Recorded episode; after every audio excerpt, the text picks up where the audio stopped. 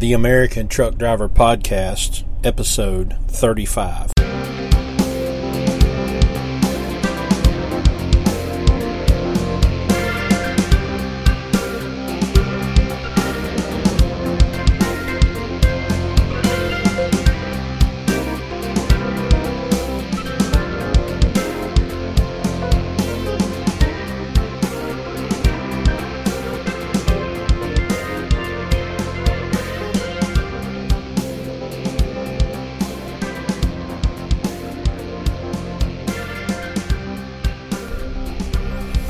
Welcome to another episode of the American Truck Driver Podcast.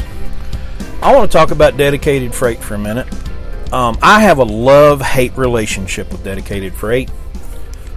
I like knowing what I'm doing from week to week.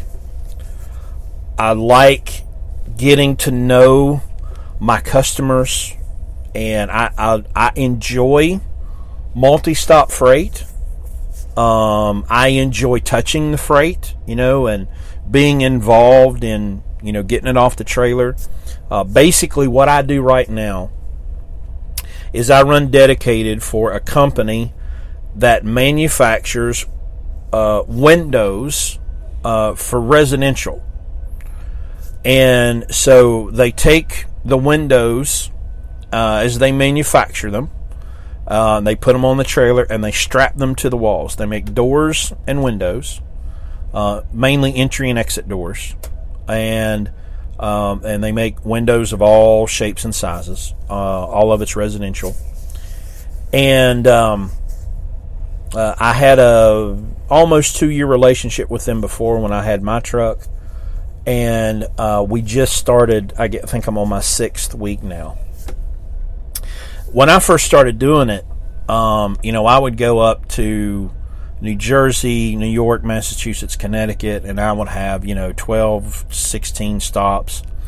And I would work my way back across the New York Thruway and then pick up a load of glass and bring that as a backhaul back to the plant.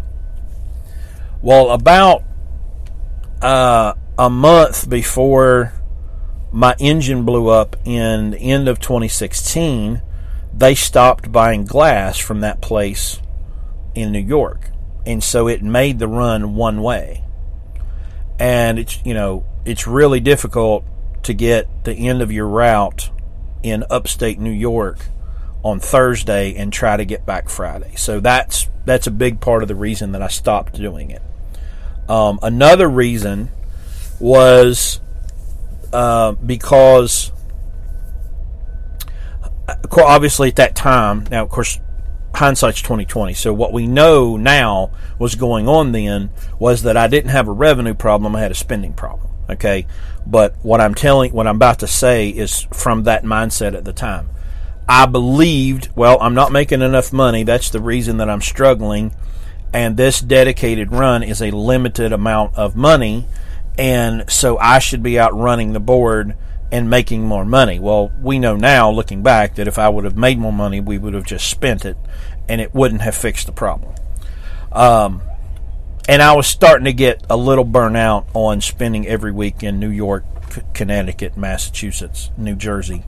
Um, that'll wear on you after a while. So I stopped doing it. Um, we recently came back to it.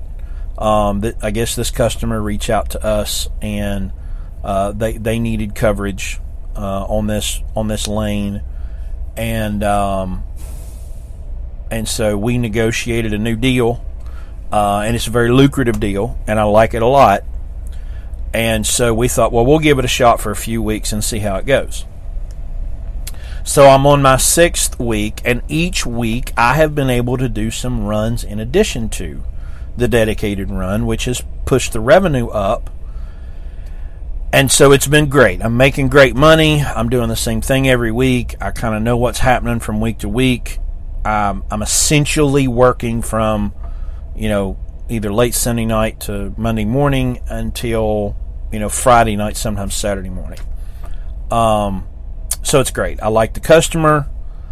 Uh, you know, the shipper, they're, they're great. They make a great quality product. Um, I like helping them out. Um, you know they're they're in my home state you know, so I'm kind of helping out the home folks, you know. Um, so that's great.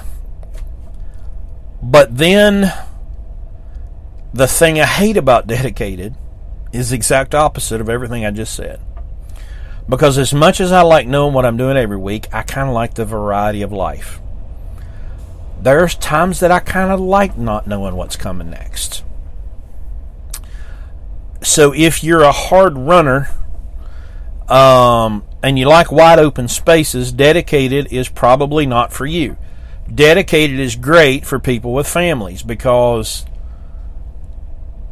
most of the time my family knows when I'm going to be home. They know where I'm at. They know what I'm doing. Uh, they have some security from that. Uh, there's not as many unknowns. Um,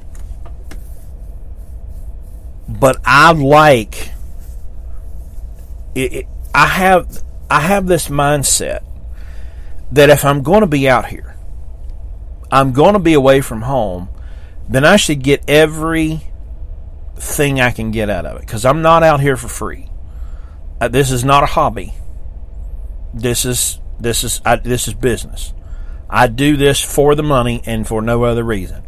Um, you know, if you, you, give me an empty trailer and hey, here's an empty trailer, you can just go drag it around. I'm not going to do that because I'm out here to make money.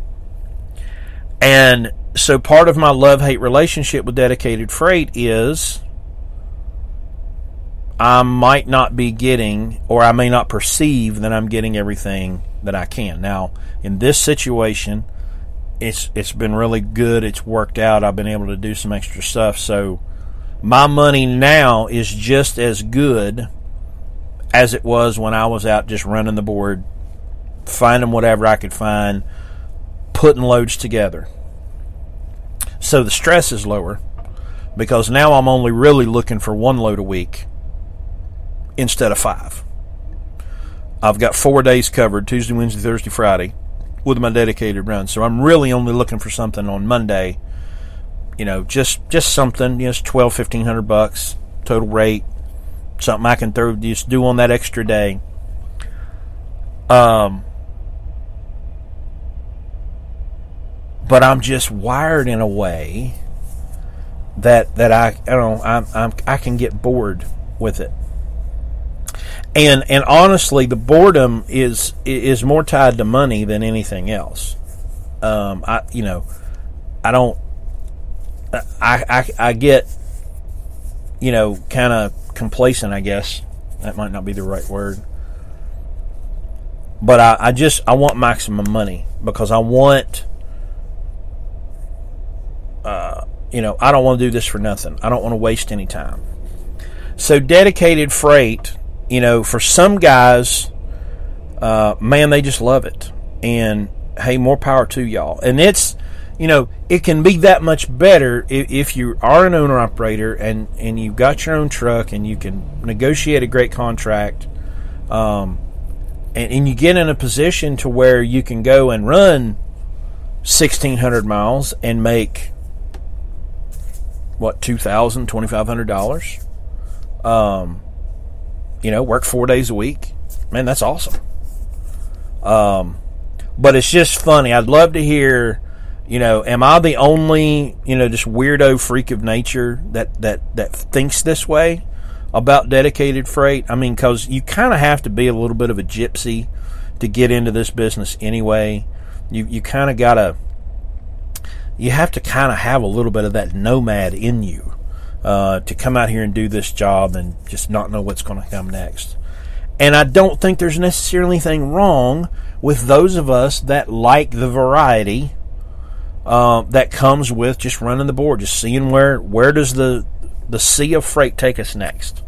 So send me an email, an American truck driver at gmail.com and tell me what you think about dedicated dedicated freight uh, versus just you know, running the spot market, running the board, and, and going wherever uh, fate will lead you next. Um, this will be a short episode. I just, I, I, just, I've had that on my mind about dedicated freight, and I wanted to put it out there and see what you guys think. Uh, shoot me an email. Check us out on social media, Facebook and Instagram. patreon.com slash an American truck driver. You can support the show there. We really appreciate it. Um, and until next time, be safe.